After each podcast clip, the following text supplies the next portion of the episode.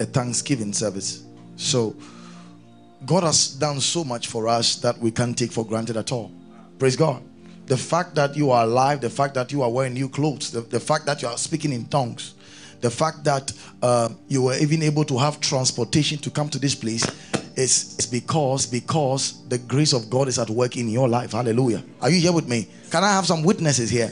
So say, thank you, Jesus, for everything that you've done for me.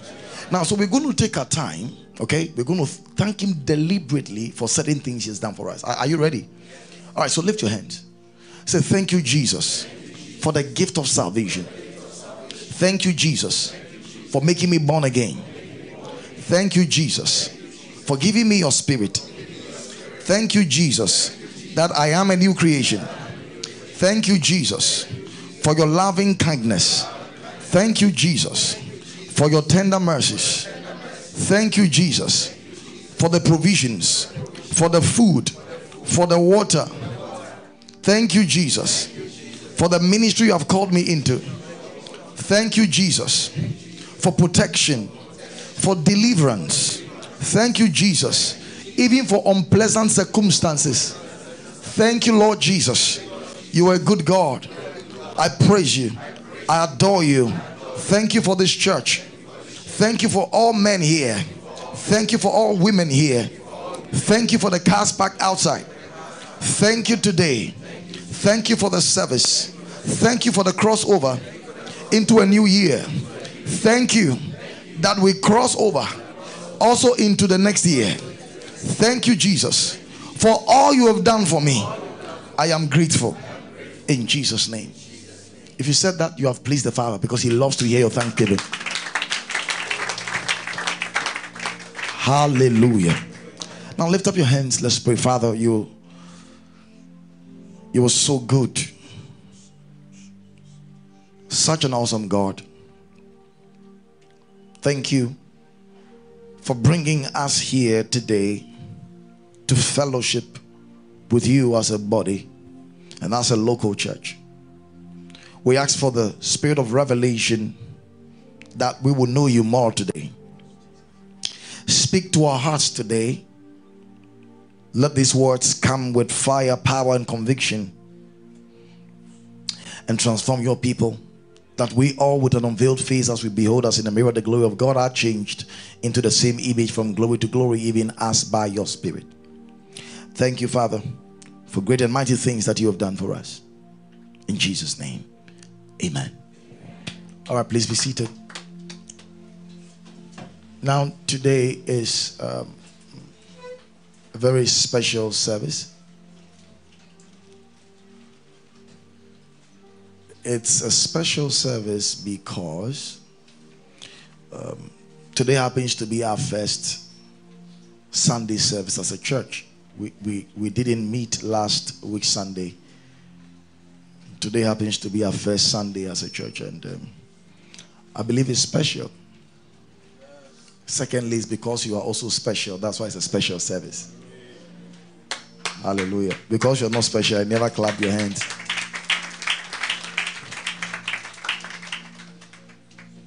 It's been quite stressful since Monday.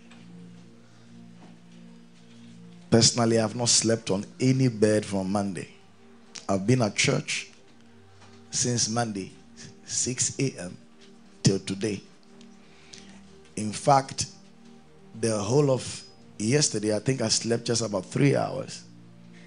And around 10 o'clock, I just slept for about 2 hours again. So since the time I woke up, right from 12:30 till this time, I've not slept. We've been praying throughout here as part of our 168-hour prayer instruction that was given to us by the Lord. And as I'm teaching, the chain of the prayer is still not broken. So we have our minister still praying. When we close, prayer is still going to continue. It's going to be a stretch. We're going to finish tomorrow morning at 6 a.m. Congratulations to those of you who haven't passed by yet. I know some of you have a busy schedule. Some of you also deliberately didn't come. Some of you also had circumstances beyond your control. But in all things, what shall we say? As a pastor, or nice, you know. So well done, everybody. And then can we appreciate everybody who was able to come and pray? No, it wasn't easy. This week has been, it has really taken a toll on us, because some of you couldn't make it, so we had to play different roles to be able to sustain the vision of God.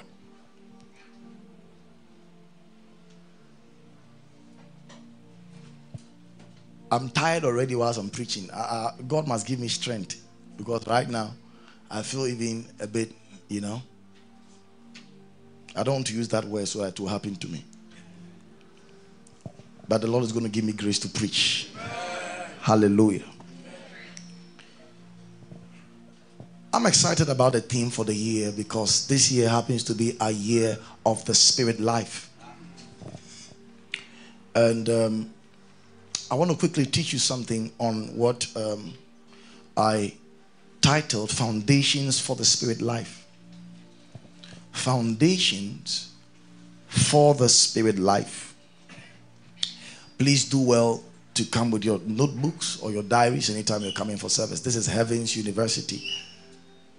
So you are not just in a church, you are in a Bible school.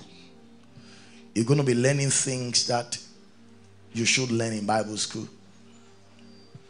This is a disciple-making ministry. I don't know why the sound is changing. I don't know what you are doing to the sound. So this is a disciple-making ministry, and we focus on building people. So we're looking at foundations for, you have changed my sound, and you have spotted successfully. Sam, can you work on the sound for me? Now, sometimes when you are sitting down, a pastor is complaining about sound, you understand, but it affects me when the sound is spoiled completely now. But to you, it's nothing. But it will affect me. I don't know how come the sound has even changed completely. Hallelujah. Praise the Lord. Yes, it's coming.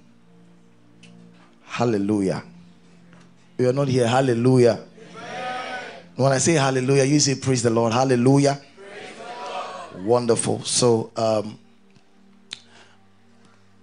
foundations. Oh, there was some nice echo in it. People have removed it. Okay. So let's manage it like that. Let's clap for them anyway.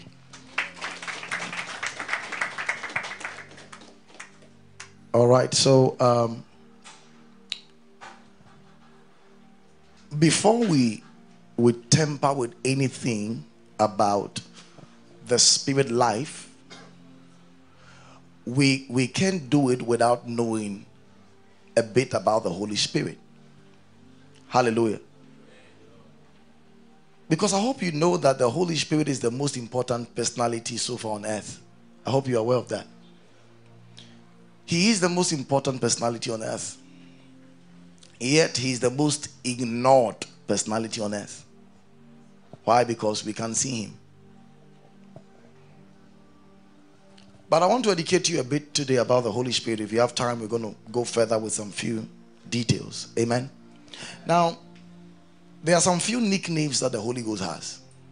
Okay? He's not just called Holy Ghost. He has some other nice nicknames, some titles you can give to him. And the first title you can give to him is called the Angel of His Presence. Now, in the book of Isaiah chapter 63, the verse 9. Isaiah 63, the verse 9, the Bible says, in all their affliction, he was afflicted, and the angel of his presence saved them. Now, when you study this verse carefully, you realize that what he means by the angel of his presence was actually a nickname for the Holy Spirit. The word angel does not always mean the personality of an angel, because in the book of Revelation, some pastors were called angels. The word angel is from the Greek word angelos, which means a messenger. Praise God. So when he says the angel of his presence, in context, he was speaking about the Holy Ghost being the messenger or the carrier of the presence of God. So which means that the Holy Spirit is the one that makes the presence of God real to us. So now in a meeting like this, if you sense a strong presence or a strong anointing in the meeting, that anointing is produced by who? The Holy Spirit, because he is the carrier. He transfers God's presence into our meetings, into our midst, into our reality. Then we begin to experience it. Are you following this? So he's called the angel of his presence. Number two, the second nickname of the Holy Spirit is called the glory of the Father. In the book of Romans chapter 6 verse 4.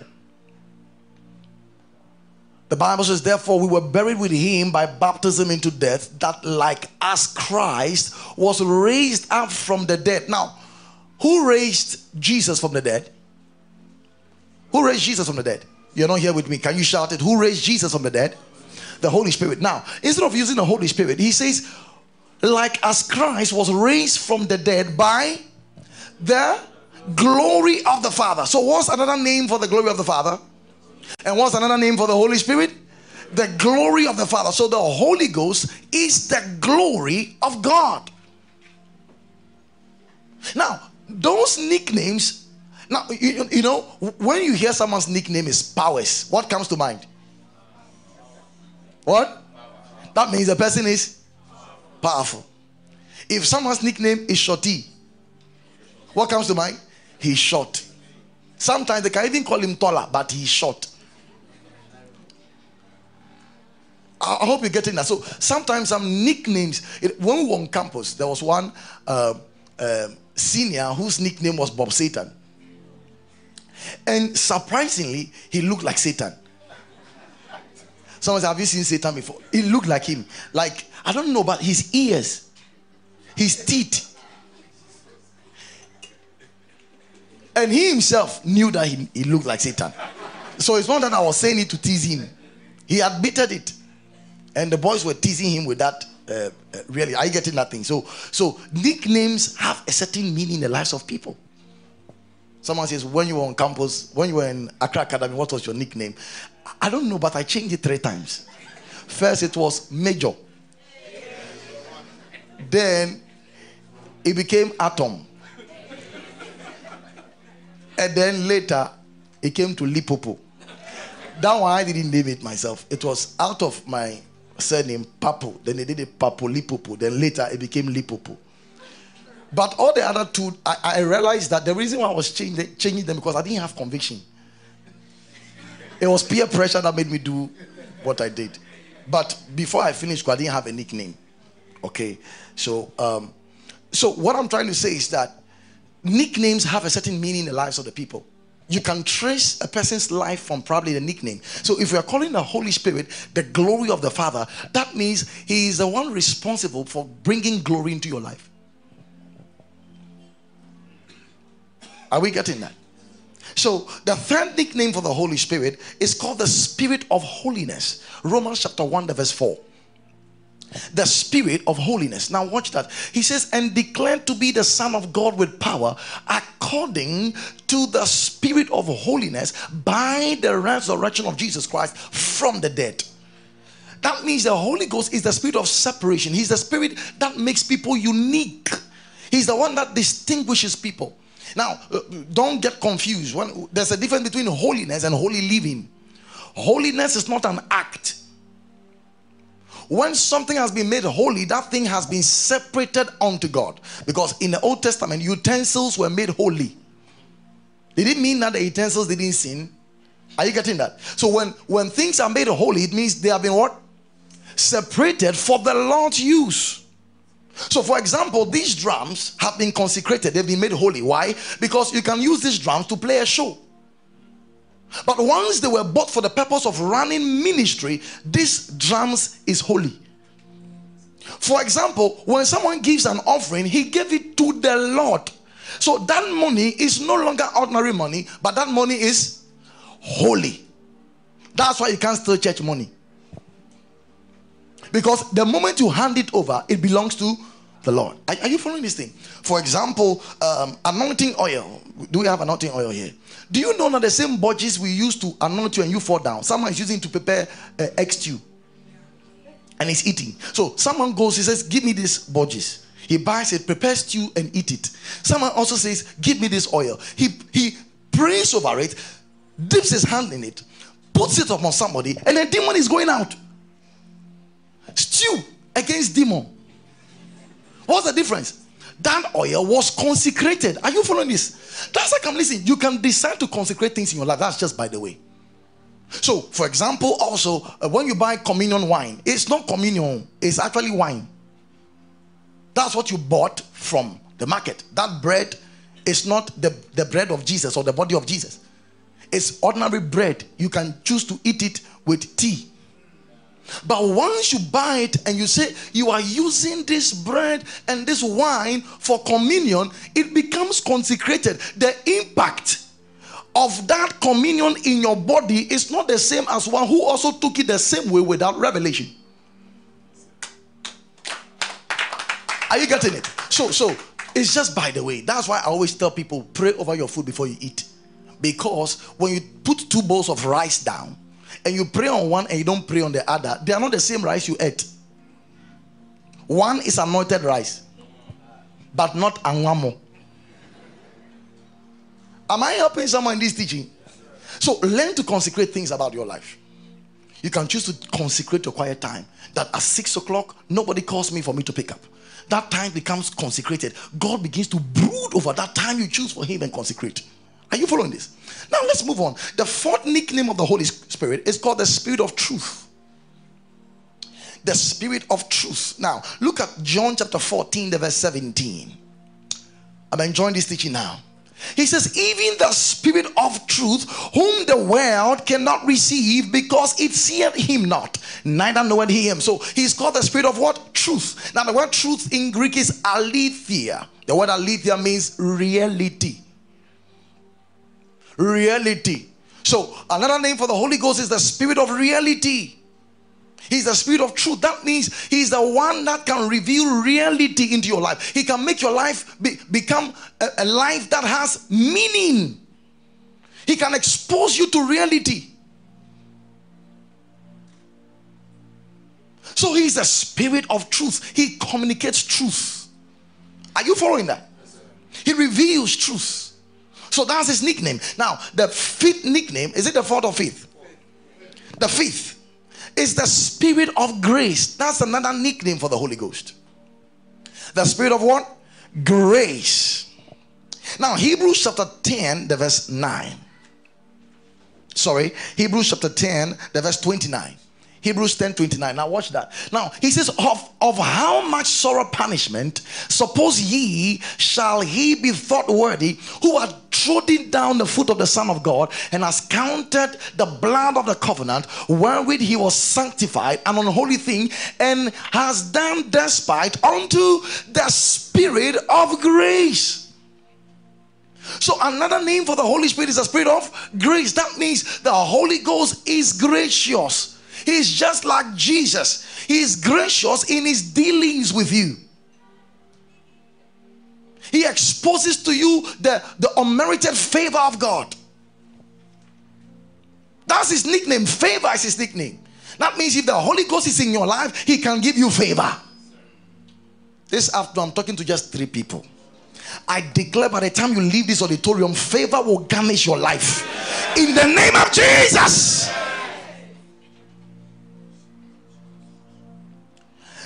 Number 6, the sixth nickname of the Holy Ghost is called the Spirit of life. I love that one. The Spirit of life. Romans chapter 8, verse 2. The Bible says that for the law of the Spirit of life in Christ Jesus has made me free from the law of sin and death. Now observe that. He calls the Holy Ghost the Spirit of life in Christ Jesus. That means there is something the Holy Ghost can do. It is called what? Life. He can give life to your spirituality, because there are people whose spirituality is dead. There is no touch in their spiritual life. There's no touch in their walk with God. They're just being legalistic about their lives. But the Holy Spirit is the Spirit of life. That's how come he's the one responsible for making people born again. So eternal life is committed to him. When people believe in Jesus Christ, he's the one that produces that result of life in the one that believeth. Finally, the Holy Spirit is also the spirit of sonship. Romans chapter 8, verse 15. Now, the Bible says, for ye have not received the spirit of bondage again to fear. Now, what is this verse telling us? Remember that the moment Adam sinned or committed high treason, something began to happen to him. What was that? What was that?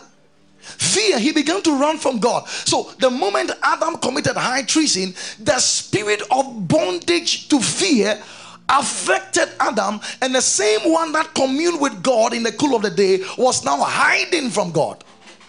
So listen to me. Any spirit that hides from God is not from God. Any spirit that is afraid to approach God is not from God. We call that the spirit of bondage. So he says, you did not receive the spirit of bondage again to fear. So whatever you experience in your Christian life that is kind of producing fear in your life is not from the Holy Spirit.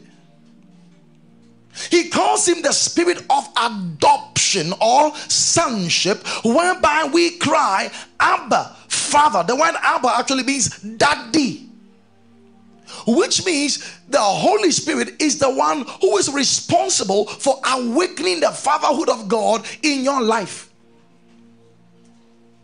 He's the one that makes the fatherhood of God real to your life. He's the one that is responsible for keeping the relationship between you and the Father unbreakable.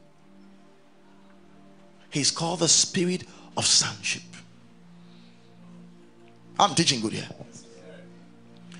And now, one thing that has confused many people today is about the Trinity. Some don't even believe that there is something called Trinity. Okay, some theologians argue that the word Trinity is not in the Bible. Well, actually, the word Trinity is not in the Bible, but there is what we call the Godhead. The Godhead is also the Trinity. Are you following that? Now, a lot of Christians sometimes even go for evangelism. They are approached with questions about the Trinity and they have no idea. They are confused. Someone questions them. So you say your God is one, but he is three. Then you yourself, you are doing calculation in your mind. Is he three or is one? You have a theological problem. That's how come every believer must be both spiritual and theological. Because sometimes you may have to defend your faith apologetically in order to win people to Jesus. And if you don't understand the Trinity, your faith will be shaking. Are you following this? So now, we need to understand that God is one but exists in three persons. You got to write that down. God is one but exists in three persons. I'm giving you good spiritual intelligence.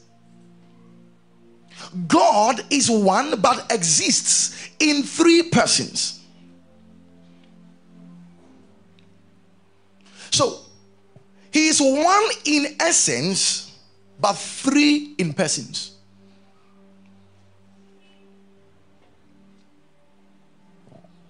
When you read the book of Genesis chapter 1, verse 1, the Bible says, in the beginning, God. Now there is a problem. Anyone who says he doesn't believe in God has a problem, but believes in evolution, there is a problem. Because it begins by saying, in the beginning, God. So before there was anything like creation, what was the name there? God. So anybody who is trying to seek to prove the existence of God is already failing to begin with. Because this one is not seeking to prove. It's an assumption that there is a God who already existed before creation began. Now, the word God here in Hebrew is Elohim. Say Elohim. Elohim. Now, Elohim is a plural God and not a singular God. So right from the beginning, the subject of Trinity was introduced. In the beginning, God. That word God is Elohim. Anytime you see him, like Hashamayim, actually means heavens. When you see him, it's speaking of plurality. So the word Elohim actually means more than one God. So he's saying, in the beginning, more than one God created the heaven and the earth. That's the word Elohim. So it's not a, it's, the word Elohim here or God here is not singular. Is someone getting something? Then now he began to teach us, because he said in the beginning God. In the next verse he began to break down the three but one persons to us, for us to understand that the Godhead truly existed. So now we are going to see who this Godhead is by their role they played. Now, so we're going to use Genesis to prove the Godhead before we move on. Are you here? Now, Genesis 1:1. He says, we're going to read together. 1, 2, go. Genesis 1:1. Now, the verse 2. 1, 2, go. Uh-huh. Uh-huh.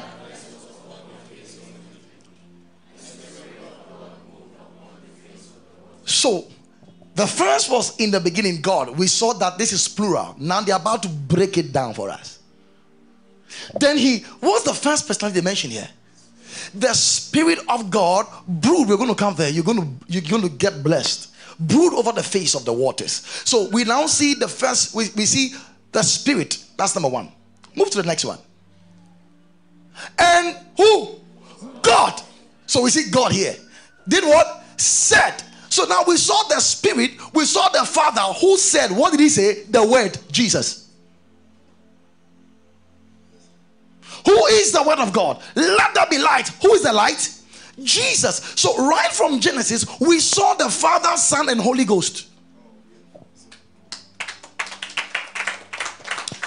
Are we getting this thing? So remember in Genesis 1:1, he says in the beginning God, plural God. He begins to break down the three persons but one to us by naming the Spirit of God, by naming God who is the Father, who spoke his Son, the Word, into the reality of light. Then we saw the Trinity. We saw the Godhead revealed. Are you getting this? So listen to me. God is one but exists in what? Three persons. Someone says, how is that possible? Now, if you want to use logic to understand this, you won't get it. Because in Christian reality, the Bible says we understand by faith. Now, the best physical explanation I can give to this is H2O. You know, H2O can be gas. H2O can be water. That's liquid. And H2O can be solid. That's block. So it's the same essence but different functions. Are you getting this thing at all? So the same essence is H2O. But in that H2O, we have liquid, we have solid, then we have gas. It's the same. Same essence, God, but personality, Father, Son, and Spirit. Are you getting that? Now, let me give you some more verses to prove it, okay? Now, remember, when Jesus Christ was being baptized, okay? Something happened. Maybe let's get to the book of Luke chapter 3. I pray I get it for you. Luke chapter 3, let's read from the verse 21. Are you there? Now, he says, now when all the people were baptized, it came to pass that who? Who? You're not here. Who? Jesus. Jesus. Now, is Jesus God? Is Jesus God? So we saw Jesus there, right? Good. He says, also being baptized and prayed, and then what? Heavens was opened. Now, let's read the verse 22. One to go. And what did we just say? Holy Ghost. So we saw Jesus, God. The Holy Ghost, God. Now look, he says, descended in a bodily shape like a dove upon him, and a voice came from heaven. Remember, the Holy Ghost has already come down to live in Jesus, and the voice came from heaven. What's that voice? The Father. So at the baptism of Jesus, we saw the Trinity in operation again. Guess what? Anytime the Trinity goes into operation, is because of man. Hi. Let's get some more verses. Ephesians chapter 2, the verse 18. We can go on and on and on and on and on and on and on. Now look, he says, for through him. Now, give me the verse 15 so you understand who is the him. He says, having abolished in the flesh the enmity, the law of commandments contained, blah, blah, blah. Come to the verse 16.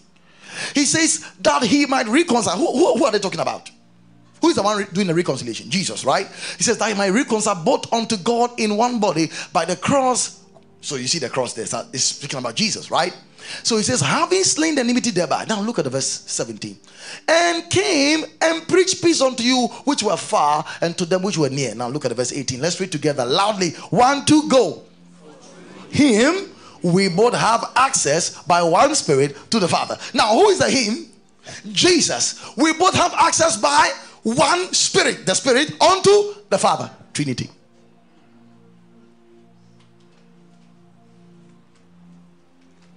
Are we here? All right, come to the book of 1 John chapter 5. 1 John 5. Let me see if I can get it for you. 1 John 5, the verse 7. 1 John 5 says, now look, he says, for there are three that bear record in heaven. Now, number one is the Father. Number two is the Word. Number three is the Holy Ghost. We are seeing that God. This one is even more clear.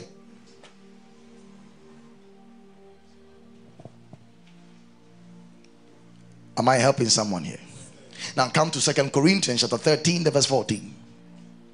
Now observe that. Now the Bible says the grace of our Lord Jesus Christ. Number two, the love of God. Who is God here? The Father. Number three, the communion of the Holy Spirit. So we are seeing the Godhead here again. Now this time is qualifying their function. So he's saying Jesus is the one responsible for grace.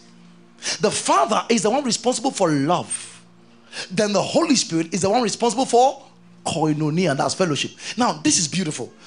The Father is the conception. The Son made the transaction and the Holy Ghost did the transmission. I repeat myself again.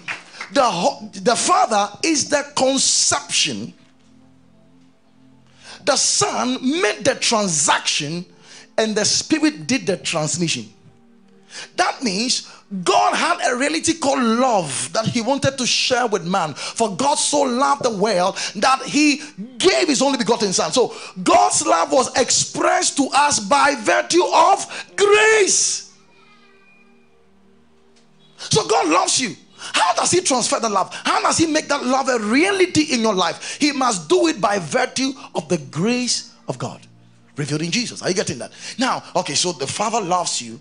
He has expressed through a transaction covenanted by grace. Now, how do you enjoy it? It must be transmitted. Who does the transmission? The Spirit. So the Spirit is the one who takes the love and the grace of God and makes it a reality in your life we call salvation. I'm teaching good here. Are you getting this thing at all? So we see their function. Let's see if we can take the final verse. Or maybe we've exhausted the verses. So now, this is beautiful. Are you ready? No, you don't seem like you want. Should I change? Should I lower the standard? Should I change the quality? Should I give you China? Okay, that's fine. Now, hear this. The dream of the Father is to have sons. The dream of the Son is to have a bride. And the dream of the Holy Ghost is to have a dwelling. Now, they all have dreams. So God's dream is that he has sons. That's why you are a son. The dream of the Son is to have a bride. That's why Christ is your husband. And we are the bride of Christ. And the dream of the Spirit is to have a dwelling. So now, so you realize that God's intent was to fuse with man.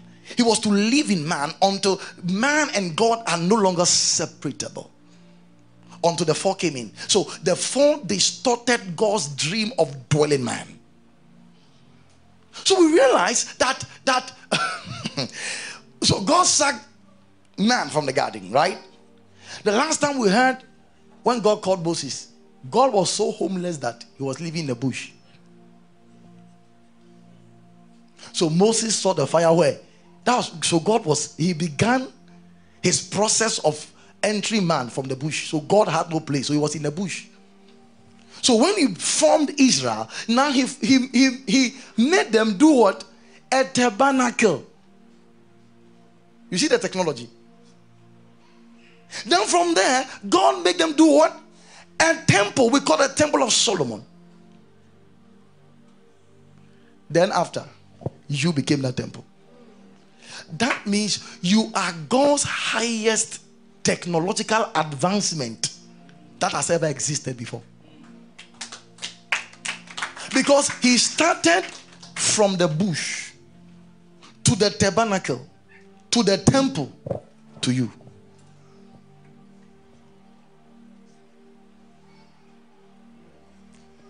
Are you getting this thing? So God's dream through the Holy Spirit is to indwell. Tell somebody to indwell. Surprisingly, that's you see, Satan is very smart. He always wants to precede God, so he can corrupt God's plan. Look at what he did. He preceded God to cause the fall of man. Have you realized that? When Jesus was born, he preceded God again to incite them to kill Jesus. Anytime God wants to better revival, Satan will increase sin. So he always wants to precede God to frustrate and corrupt God's plan.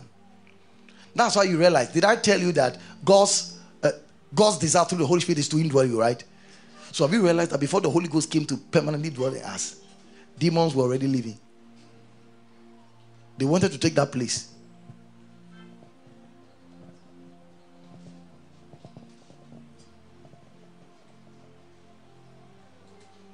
Anyway, that's just by the way. Now, who is the Holy Spirit? Now, there are two mighty answers to this question. Number one, the Holy Spirit is a person. I'm still setting the foundation for the spirit life. Number one, the Holy Spirit is a person. Number two, the Holy Spirit is God.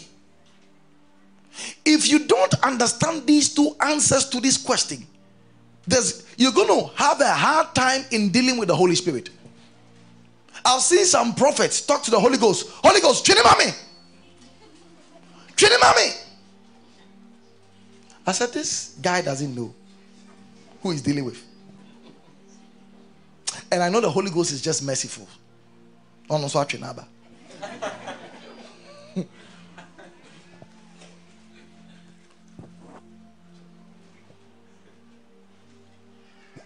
Holy Spirit is number one. He's a person. Number two, he is God.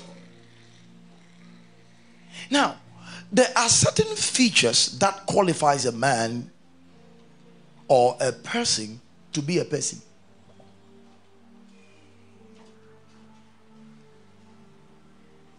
The first thing that qualifies someone to be a person is what we call a mind or intelligence.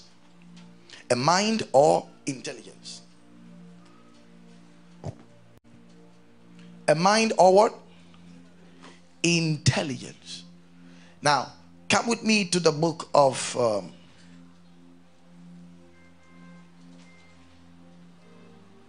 Romans chapter 8. Romans chapter 8 from the verse 27. Now look, he says, he that searcheth the heart. Now even look at that. He calls the Holy Spirit one who searches. This is a description for a person. Because things don't search.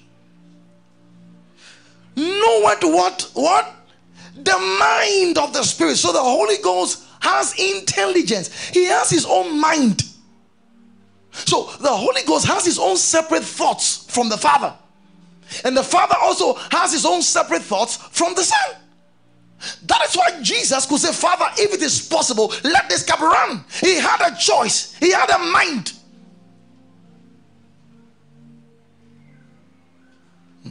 Are you getting this thing at all? So for you to qualify to be a person, you need intelligence. The Holy Ghost qualifies. He has a mind.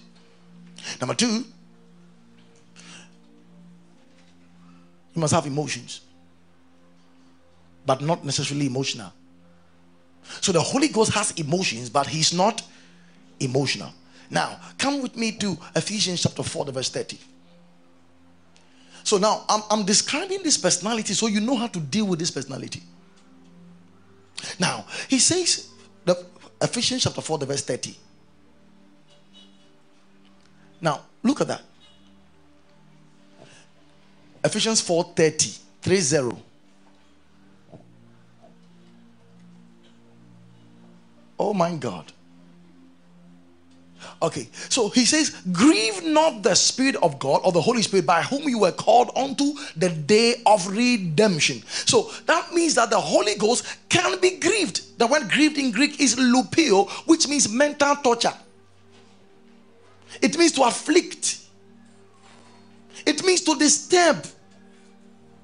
So the Holy Ghost can be saddened. Listen, you can make the Holy Ghost sad. If you know him as a person, you must know how to deal with him because he lives in you. Whether you believe, once you're a believer, he lives in you. Are you getting this thing? So now, the purpose of we teaching you the word of God is so that you will not depend on your feelings, but you depend on the authority of scripture. Are we getting this? So now, until you begin to depend on the authority of scripture, you will not come into experience or reality. For example, you have to start obeying the fact by knowledge that the Holy Ghost lives in you, number one. Number two, you have to start believing the fact that anytime you do the verse from the verse 31, anytime you do, now, he says, grieve not the Holy Ghost by whom you are sealed unto the day of redemption. The verse 31 tells us what grieves the Holy Ghost. But even before that, the verse 29 tells us what grieves him and continues in 31. So look at the verse 29. Now, pay attention. Don't be distracted. He's going to tell you the things that grieves the Holy Spirit. I'm going to come there, but I want to educate you ahead of time. He says, let no what? Corrupt what? Communication. Do what? Proceed out of your mouth. But that which is what? Good to the use of and divine, that it may minister grace to the hearers. Now give that to me in NLT so they understand. Now look, he says, don't use what? Foul or abusive language. Hear this carefully. The first thing that grieves the Holy Ghost is your words. Abusive, foul, corrupt words. So now, before you ever have that feeling, you know, I've come to a place when I grieve him, I know it in my heart. There is a certain discomfort. It came by constant practice of the word of God when I didn't have it. Now, have you realized that, you know, this okomfos, you know the okomfos, right? You know the okomfos? Or you're confused? Okomfos, I mean okomfo. Now, do you know that before the Spirit enters them, for them to be doing the ge, they start it themselves. So they start, then they'll be going like this. Hey, he'll be praying, they'll be going like that. What they are doing is that they are telling the Spirit, I say Holy Spirit. It's not the Holy Ghost, I beg you. They are telling the Spirit that we want you to come. So they begin by dancing, then suddenly the Spirit takes over. Then they'll shift it to the next level. It is so with that Christian faith. You must start practicing it whether you feel it or not. Then the Spirit takes over.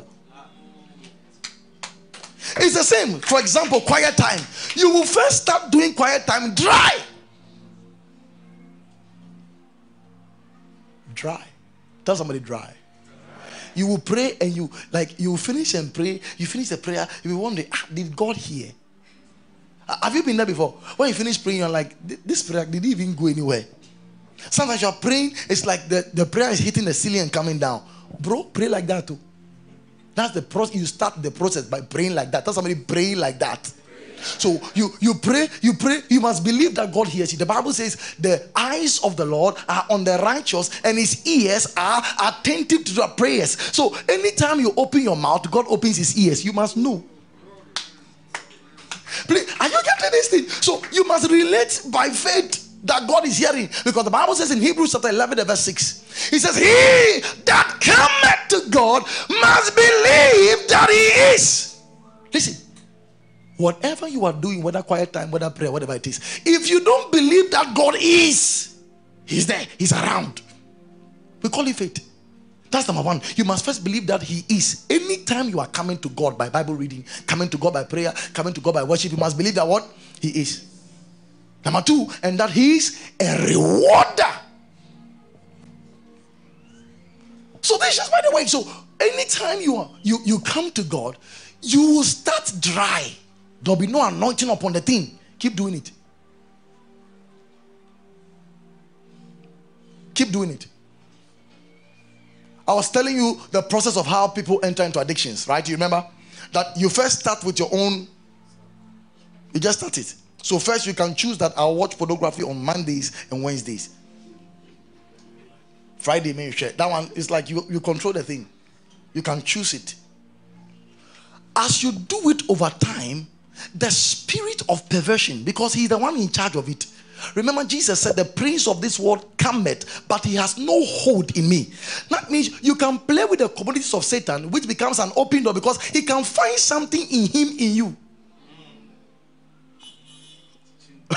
I'm teaching good here. What's that? We will be behind it. Nipana say, "Unto me kasa."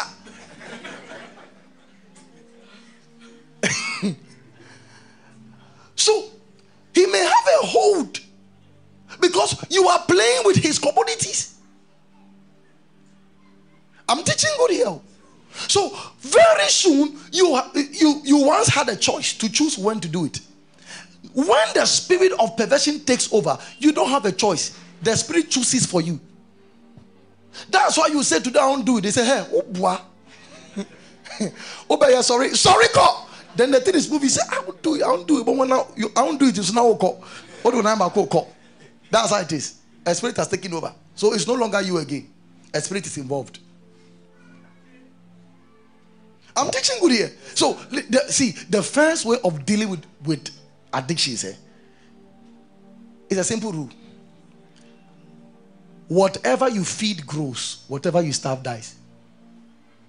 So I can trace why the thing is still surviving. It's because there is something you are doing to feed it. Anyway, let's stay on the subject. Are you here with me? So where was I? How did I get here? Please, somebody should remind me. Good. So we're speaking about what grieves the Holy Ghost, right? So we said wrong words. There's sometimes in anger you may use a word. Sometimes you're not even angry, but you are just laughing. Oh, yeah, you have said it. Just know that the Holy Ghost is grieved. You were not angry, you were laughing.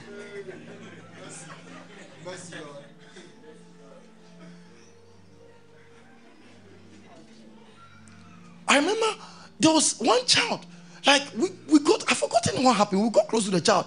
The slightest thing, the child said, hey, I've died. I've died. I have died. I said, why did the child learn I have died? Every statement, hey, I have died. Even the grammar is wrong anyway. But, but the child, you know, the true version is, Mewo. So, the child was, I've died. And I said, which parent is teaching this child to use the word I've died? That was a word I normally use when I'm talking to people. When you mess up, I'll look and say, you fuck up, you fuck up. I was saying it, no, my son was learning, I didn't know. So there was one time, I was playing with my son, and said, Daddy, you fuck up. I said,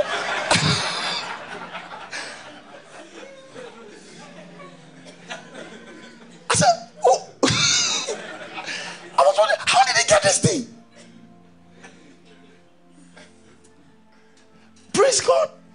So there are some words that when you use them, quickly apologize. Now, the reason why you need to learn this act is because, listen, if you don't know that you have given the Holy Spirit and you keep using those words for a time, now your conscience will be seared as hot iron and now you don't feel anything again. So the Holy Ghost will be eternally grieved in you. He's grieved all the time. And listen, when the Holy Ghost is grieved there, it's not for your good. Because hear me, the Holy Ghost will never leave you. Now listen to me carefully. The Holy Ghost did not come to perfect people. He came to perfect people. So the reason why he came was not even first because you were perfect. He actually came to perfect you. So he cannot leave when you are not perfect. Because he didn't come because you were perfect in the first place. So listen, the Bible says when he comes, he will not go. In John 14, he will never leave you nor forsake you. Are you getting that? But hear me carefully. When you keep grieving the Holy Ghost, he can withdraw his services over your life. Listen carefully. He can withdraw his services. Do you know when somebody keeps advising you and you stop, you don't listen, do you know the person can withdraw? Until you fall into the ditch and you come back before he helps you. The Holy Ghost can withdraw his services. And soon you will not sense his presence again. Soon you'll be in depression. Meanwhile, the Holy Ghost is inside you. You will lose your joy. You will lose your peace. You will make so many mistakes that he could have corrected you. So listen, if you keep grieving the Holy Ghost, there are serious consequences. He can withdraw. He doesn't leave, but he can withdraw. Tell somebody, he doesn't leave, but he can withdraw. So he's first telling us the first thing that grieves the Holy Spirit, and it is what? Wrong words. Look at verse 31. He's going to continue to tell us the things that grieve the Holy Ghost. So number one is wrong words. Number two, now give that to me in Amplified, so they understand the things that grieve the Holy Ghost. Well, now look. He says, let all what? Bitterness and indignation and wrath. What is wrath? Passion, rage, bad temper.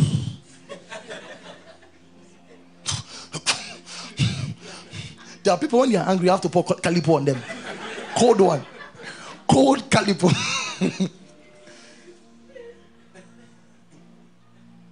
They can't hold their temper. Anytime you get to a place where you couldn't hold your temper and you did something, you know, you have grieved the Holy Ghost. You have grieved him.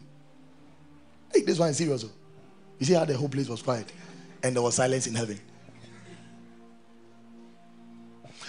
He says, and resentment, anger, and animosity. Anytime your thoughts is filled with wickedness, like everything about your life doesn't look human. You think wickedness for people.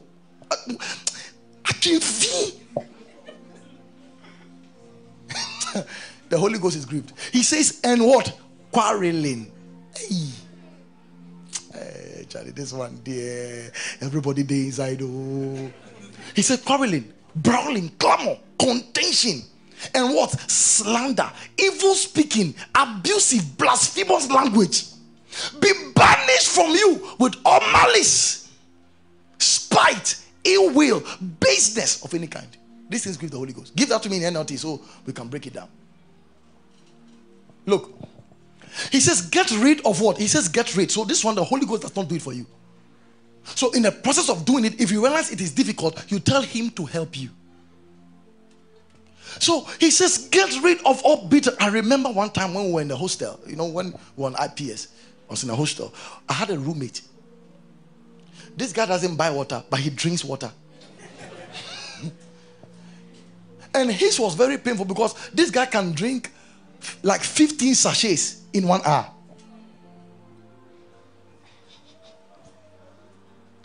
It was so painful. He, not only water, food.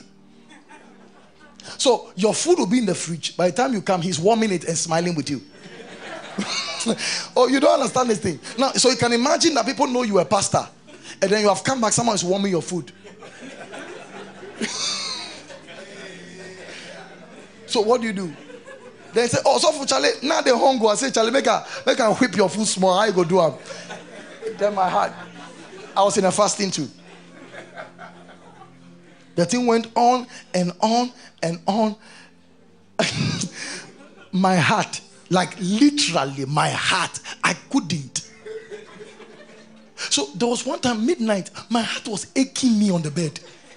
No, have you been, has someone pained you, eh? And your heart is aching you. Have you experienced that before? If I've experienced, lift up your hand, let me see. Well, the rest of you are holy people, we understand. My heart was aching. So my eyes were closed, but my eyes were open. And I was just on the bed. My heart was paining me. It went on 2 days, 3 days, 4 days. Now, when I take my Bible, no revelation. When I'm praying in tongues, I know my tongues are dry. I said, no, there's something wrong with me. So I went on a fast. I was still praying. The thing was not working. And I remember the mercy of God. I knelt and said, Holy Ghost, I can't. Please, help me. I kept saying, help me, help me, help me for 3 days. That's how the Lord healed me. So listen to me. If you realize you are trying not to, and the thing is difficult, tell the Holy Ghost to help you. I'm teaching you here. This thing will save someone. Now, so it says, get rid of all bitterness, rage, anger, harsh words, and slander, as well as what? All types of what? Evil behavior. Now look at the next verse. This one's going to tell us the things that makes the Holy Ghost happy. That means anytime you're doing this thing in your spirit, just know the Holy Ghost is like, come on. That, he's dancing the same way. He's excited. He's like, give me five. He's like, he's just singing. And my heart is filled with, he's just singing. He's just excited that you're doing this thing. How? Instant. Be kind. So anytime you're kind, the Holy Ghost is leaping with joy. That's why I love to be kind. Now, he says what? Tender what? What? Tender-hearted. Tender-hearted. Tender. Tell somebody tender-hearted. Listen, you see, sometimes it may look like you are foolish. That's what you'll be thinking. You are not foolish. Tender-hearted. Now, he says, forgiving one another. Oh, my goodness. Let me tell you something. If you don't learn to forgive people, what's going to happen is that you are going to, actually spiritually, you're going to be walking with crutches. You cripple your faith. You can't make spiritual progress. Bible reading will not come as light. It will come as darkness. Your relationship with God will be mad. Your vision of God will be blurred. He says, forgiving one another, just as God through Christ has given you. Exercise the Holy Spirit.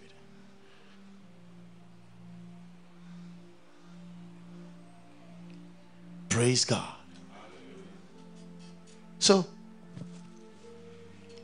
that's a description of him as a person. Now, number 3, to qualify to be 4, is it 4? 3. You must have a will.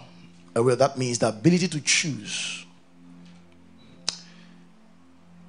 1 Corinthians chapter 12. I love you, Jesus.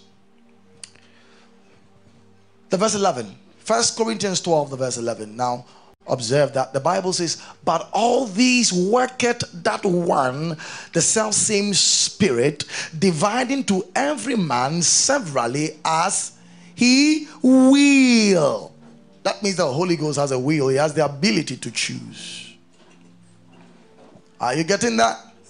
Is the thing working? Good. Number 4, he has the ability to teach. Teach. Can you imagine the book of 1 Timothy chapter 4, the verse 1? The Bible says, likewise the Spirit speaketh expressly. That means the Holy Ghost speaks. And it is people, persons who speak. That means the Holy Ghost can speak to you. Praise God. Now, it's so beautiful. Listen. When we come to the place, okay, when I'm teaching you on how to make the ministry of the Holy Spirit effective in your life, one of the things is keeping a daily prayer lifestyle. It makes it very easy to hear the voice of God. For example, on Friday, we were having a prayer meeting here. At 3 o'clock a.m., whilst we were praying, I decided to do my Bible reading whilst I was praying, my one-year plan. And I chanced on Genesis 13 when Lot departed from Abraham. And 2 verses after, the Lord says, Abraham, rise and walk on the borders, on the south, east, west, north of the land. For as far as your eyes can see, you will what? Possess. I was just reading it casually. Then I heard the voice of God, son, arise and move to your land and go and anoint it. Now, it was just a Bible reading, but the voice of God was amplified through those letters. How? Sensitivity to the Spirit. So last week Sunday, we went for service at Prophet Socrates' place at Potter City. So we went to honor him before we started building project. We got 10 bottles of oil. He blessed it. I didn't even know the time. So we took sand from there to go and put it on the land so that the grace there will work here. So I didn't know the timing. It was that dawn that the Lord said, arise. So we went there. We went to walk there. We anointed the place. We put the sand there. We prayed, and then we came back. Now, if you miss such opportunities in the Spirit, some of you, can take you 10 years to recover. You know, many Christians are blaming God for things that he was saying that they didn't hear. Now, if you have 27 channels and one of the channels is Adom TV, okay, and then you have not tuned in the channel to catch the signal of Adom TV, will you get Adom TV? Is it from Adom TV? It's not from them. They don't have an interruption. You chose not to scan. Am I helping at all? All right. Number 5 or number 4? Number 5. He can teach. He can what? Teach. 1 Corinthians chapter 2, the verse 13. He says, which things also we speak, not in the words which man's wisdom teaches, but that which what? The Holy Ghost teacheth. That means the Holy Ghost teaches. He can teach you. He is an invisible teacher. There's a man of God who is hosting me end of January, and he was telling me he has built a 1,000-capacity auditorium. They acquired the land long ago, but suddenly he decided that he was going to build a school there because they already had their church auditorium. He said suddenly, he heard the voice of God telling him that don't build a school there. Go and build the church auditorium, the new auditorium on that land, and use this new church auditorium, renovate it and make it a school. It didn't make sense. The moment they finished building the auditorium, somebody came that the land belongs to. Not knowing the chiefs have sold the lands double. So they settled the whole issue, and he kept doing it. Someone also came, the land has been sold.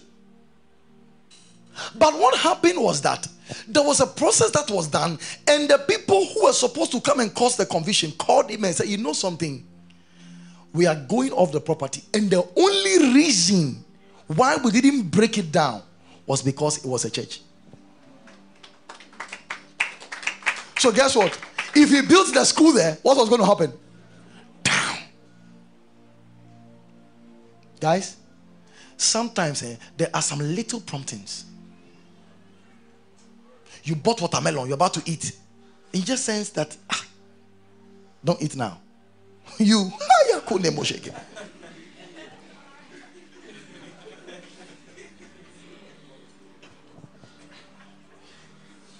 you, watermelon. Hey, you here? No, it's a serious matter. The Holy Ghost does not speak audibly. Sometimes he does. But he normally speaks through impressions, through inner intuitions, and through inner witnesses, and through inner knowings, and through peace and joy. So there are different ways he communicates. It's like you lose your joy about something. You lose your joy. It's a communication. You have a strong intuitive knowing that something is wrong somewhere. You can't figure it out. It's the voice of the Holy Spirit. You know, sometimes you never intended to fast. And you are there, and then you sense something telling you to fast. It was the Holy Ghost. You see, he didn't do it.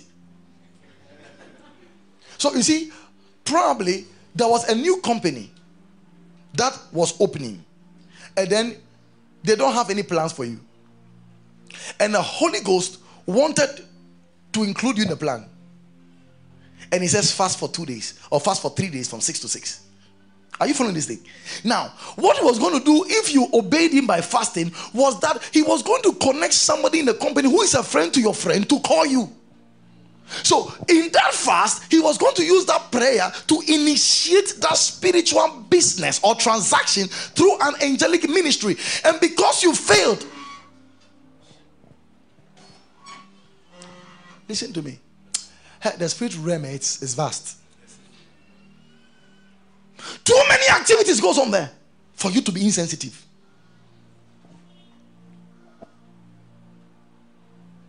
Am I helping you at all?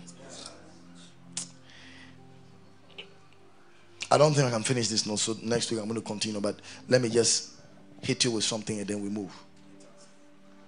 So now, when you read your Bible, you realize that personal pronouns are used to describe the Holy Ghost. For example, you come with me to the book of Acts of the 13th, verse 2. Now look, he says, as they ministered to the Lord and fasted, the Holy Ghost said, that's a person now. Separate unto me Barnabas and Saul for the work whereunto what? I, personal pronoun. I have called them. So the Holy Ghost called himself I. Now, look at the next verse. John 15:26. Look at another personal pronoun. He says, but when the Comforter is come, whom I will send unto you from the Father, even the Spirit of truth, which proceeded from the Father, what? He. Personal pronoun. So the Holy Spirit is not an it. He is a he. Are you getting this thing? Look at the final verse. John 16, verse 13. Look, how be it when he, the Spirit, another personal pronoun. Now, so what's the crux of this message of the Holy Ghost being a person? If the Holy Spirit is a person, listen to me carefully, his greatest desire is fellowship.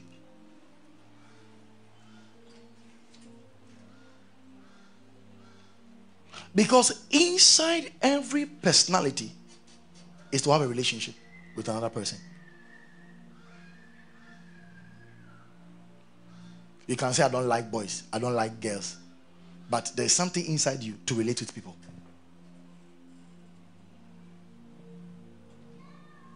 Please, are you getting this thing? So listen, so if the Holy Spirit is a person, his greatest desire is to what? Is to what? Fellowship. So do you know what you're doing? If you are not cultivating a relationship through fellowship with the Holy Spirit, you are grieving him. Because listen to me, one thing the Holy Spirit does not like is to be ignored. You know, do you remember that Jesus said, I'll send you another comforter? Okay, another version says, I'll send you what? A helper. So the Holy Ghost is what? A helper. Remember that in Genesis chapter 2, God said to Adam that I'll make you a suitable what? Helper. So, woman, helper. Holy Ghost, helper. Meaning, the best description of the features of the Holy Ghost is like that of a woman. So, do you see that women are not the same as men in your dealings with them? Women are tender. He's telling you the Holy Ghost is tender. Women are sensitive. The Holy Ghost is sensitive. Just like women are particular about words, your choice of words you use for them. Maybe you didn't even mean to say what you said, but you just said it in a passing. She can keep it for 3 years and remind you the very language, the style, and the time, and even the venue. I'm telling you. They are very particular. Likewise, the Holy Ghost is particular about your choices, about places you sit. Let me tell you, if you're a believer who sits in a nightclub, the Holy Ghost is grieved. Yes. You know what? Because that is not in his environment. The Bible tells us in Psalm 1:1, he said, what? Why are you quiet on me now? If you don't quote it, I'll quote it. Blessed is what? Is the man that what? Walketh not in the counsel of the ungodly, nor standeth in the way of sin, nor sitteth in the seat of discomfort. The Bible calls that man blessed. You can't be a believer in being in a nightclub. Doing what there? That is the devil's church. So what are you doing in that service? You're having communion. No, I'm teaching you something serious here. Because there's no way, I'm sure, okay, DJ Vegas is sitting there, he's worried. Okay, he's a DJ by profession, so his own is, he can be speaking in tongues whilst he's DJing. That's a profession, because there are times where the sovereignty of God comes in some matters. For example, someone said, okay, so what if I'm a soldier? And the Bible says we should not murder. And I'm a Christian soldier. I've been given an assignment, and they said, shoot him. So what if the one who killed Osama bin Laden is a Christian, was given instruction? Now, he was trained to kill. That's a soldier. So that he makes a living from killing. So listen to me. So that is his job. Probably, I don't know how you're going to do it, but he can tell the person, Charlie, you're born again, you're born again. I said, Christ, before you die, I said, shoot too.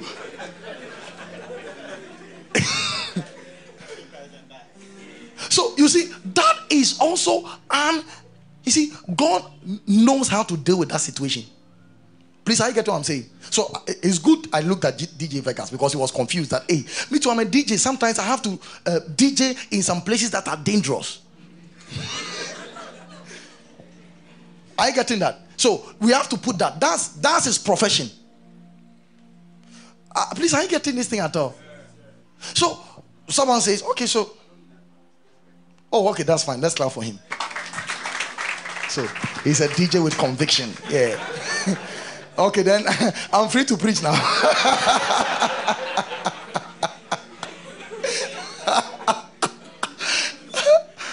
So someone says that, okay, man of God. So if you're saying that the Bible says you have to believe in your heart that God raised Jesus from the dead and confess with your mouth that Jesus Christ is Lord, what happens to those who are lunatics? What happens to those who are deaf and dumb? Have you ever thought of that before? The Bible says you must confess with your mouth and believe in your heart. The guy can't talk. So that means heaven will not be open to him. So someone says, so man of God, so how about that? Will that person be born again? Now, I can't answer every question for you. That's number one.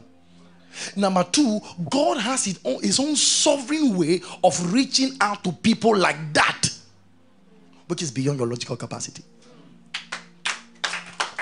Please, are you getting that? Someone can, on account of that thing I just said, say that. So that means that before you realize, you start thinking, then that means everybody's already saved now. Because the thing is, that's what if you were born mad? If you were born mad, so how can you be born again? So that means that God is not good. The person said, because of that, he can go to church again. That's a fool. Yeah. Because you use just one argument. You just use, it's like out of 1,000, you just pick one and say, because of this one, I don't believe the 999. That's a fool. So there are exceptions where the sovereignty of God knows how to take care of it. Leave that one to God's sovereignty and take what his word has said. Please, are we getting that? So listen to me. Okay, let's move on because of time. So I'm sharing this with you in 10 minutes. Then we move on to close the service. Number two, he's God. He is God. Let me just brush through quickly. Maybe I'll get some time and explain that next week. Now, the Holy Spirit is God. Now, remember, for you to qualify to be God, there are many attributes that you must possess, but three of them are very essential and consequential as it pertains to your qualification as a God. For example, love cannot be one of them because human beings can love. Are you getting that? Patience cannot be one of the attributes you need to be God because human beings can be patient. We call that the communicable attributes of God. But there are what we call non-communicable attributes. Those ones God doesn't share. So anytime you are saying we are God, be careful, qualify it well. Because you can die, he can't die. We worship him, we don't worship you. So we have to qualify it very well, because some in the attempt to say we are God have stepped beyond their boundary. And I know people for some years that fell into serious errors because of that. So when we are saying we are God, it must be in a context. There is a portion of the divine ability of God that has been pushed, programmed into our DNA, and that's what we share. So what God is saying you have is what you must have. So there are communicable attributes and there are non-communicable attributes. So communicable attributes are attributes God shares with men, like love. That's why you can love. Patience. That's why you can be patient. Are you getting that? These are what? Mercy, you can be merciful to people. But in the non-communicable attributes of God, those ones God doesn't share it. He doesn't give it to anyone. One of them is omnipotence, all powerfulness. He's the source of all power. Even the power in the devil belongs to him. So that's omni what? Potence. God doesn't share that one. He can give you a portion of power, but you can't be all powerful. You can't be almighty. So you can be mighty and not almighty.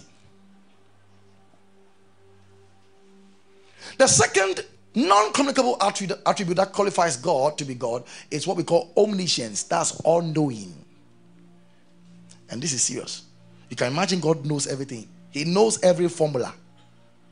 He knows mathematics. He knows science. He knows the number of hairs on your head since you were born and the ones you have barbed. He knows all of them. If you ask God that, God, ever since I was born, how many hairs do I have? God won't think. No, this is a serious matter. He won't think. He knows the number of stars in the sky. And it is said that the number of stars in the sky are more than the number of sun at all the shores put together. That's very shocking. These stars you are seeing, there are stars that are bigger than this whole earth.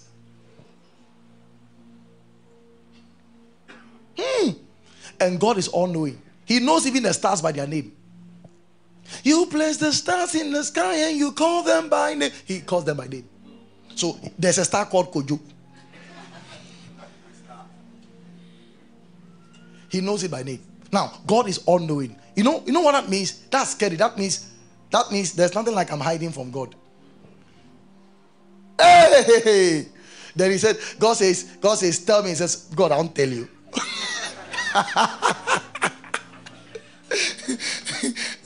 You're looking at God, telling God, I won't tell you.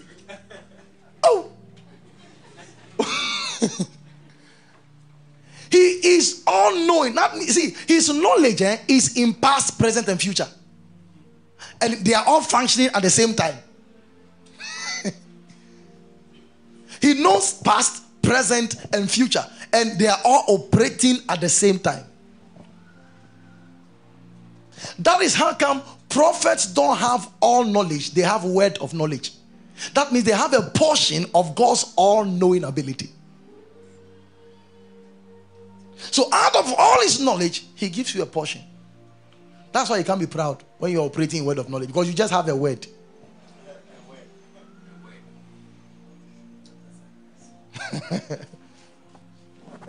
Number three, we call that omnipresence. Everywhere at the same time. Everywhere at the same time. This one, bad boys don't like that one. Everywhere at the same time. He's everywhere. Can you imagine? God is here. He's in China. He's in Jamaica. He's in where? South Africa. He's in Chobodom. He's in Kumasi. He's in Northern Region. He's everywhere at the same time. So I was telling some believers that last time, that if you are in a room with someone who's not your wife or someone who's not your husband, and you think you have locked the door, who were you locking the door from? Because even at least let's remove God from there. Let's assume God is not there. The number of demons themselves who are just watching a show is how much the stadium chairs on the show. Oh now you are the one on the field. You are the one on the field, and they are just watching you. You have locked the door. So Obiania. In the spirit, you like the spotlight, a big light on you like that. They are all watching you. Please, are you getting this thing? So God is everywhere. Everywhere. Everywhere. Tell someone everywhere. Now, I end with this. Let's go back to your Bible in Genesis chapter 1. Listen to me. God is just amazing. This will bless you, so pay attention. God is simply amazing. Tell somebody, God is simply amazing. Now, I'm going to drop a bomb and explain. To be born again is to experience your second Genesis. To be born again is to experience a second Genesis. And I'm going to explain.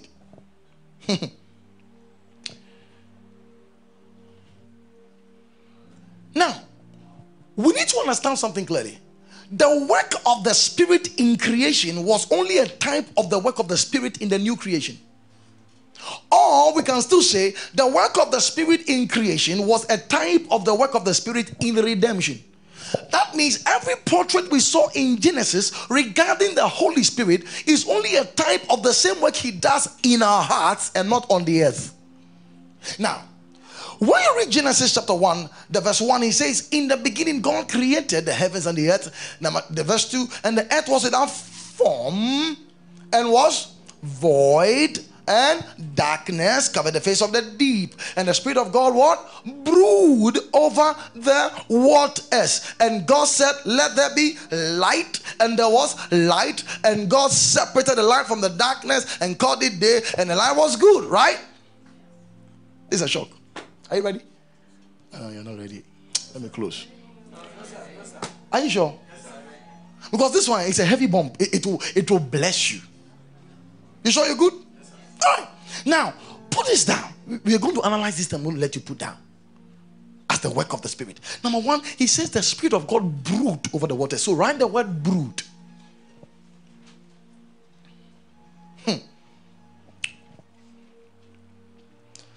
Number two, he brooded over what? The waters. Number two, write down waters. This is good. Number three, he says the earth was without form. So write formlessness. When we say something is without form, it means it's without shape. Another word means that it is a wilderness. There is no form to it. Are you following this thing? Good. Number four, and was void. That word void means emptiness. I'm building something here. Number 5, darkness. Oh, man of God, this is good. Number 6, separation. And guess what? After God did that, the next verse, we saw the beauty of creation. So number 7 is beauty. Now, these 7 things I just put down from Genesis are the best description of the work of the Holy Spirit in the life of man. Now, remember, what was number 1? We said the Spirit what? Brood. Now, the word brood is the same Hebrew word for a mother hen who is brooding over eggs to make them hatch for the chicks to be born. That's it now. So if the Bible says the Holy Spirit brood, and the brooding there is used as a process that is used for conception and birthing, what is it telling you? That the first work of the Holy Spirit is to birth believers. He makes people born again. Oh my goodness. So the first work of the Holy Spirit is to make men born again. This is interesting. This was in Genesis. We didn't even, and we have not even seen the work of the Holy Spirit yet in the New Testament. But right from the Old Testament, we are seeing his work. He's the one responsible for regeneration, for making the believer born again. Number 2, he says he put over the waters. What does waters remind you of? Cleansing. In the book of John, chapter 7, I think from the verse 35 downwards, he says that out of your belly shall flow rivers of living waters. Then he says, this spake he of the Spirit. So he was saying that just like waters cleanses, that's the work of the Holy Spirit. So the second work of the Holy Spirit in the life of the believer is to cleanse that believer, is to refresh that believer. That's number 2. Number 3 is what? Formlessness. Now the word formless means it is shapeless. There is no shape. It also means in Hebrew a wilderness. It also means confusion. So guess what? The Holy Spirit has a work of removing every confusion and bringing shape into your life. Hey. Number 4. Void. What does void mean? Empty. What does the Holy Ghost do to emptiness? He fills you. This is interesting. He fills you. So when the Holy Ghost comes into a man's life, he fills that man. So your life is no longer void. And number 5, what? Darkness. What did he do to the darkness? And let there be illumination. So you will take of what is mine, make it known to you.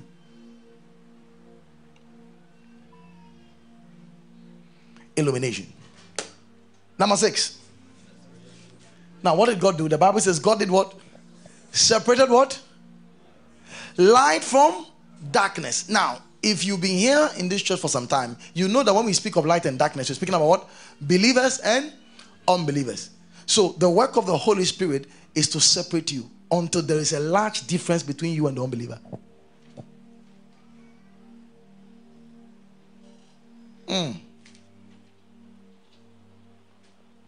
What's number 7? Beauty. He went on to beautify creation, telling us that the work of the Holy Spirit is to beautify chaos in the life of a man.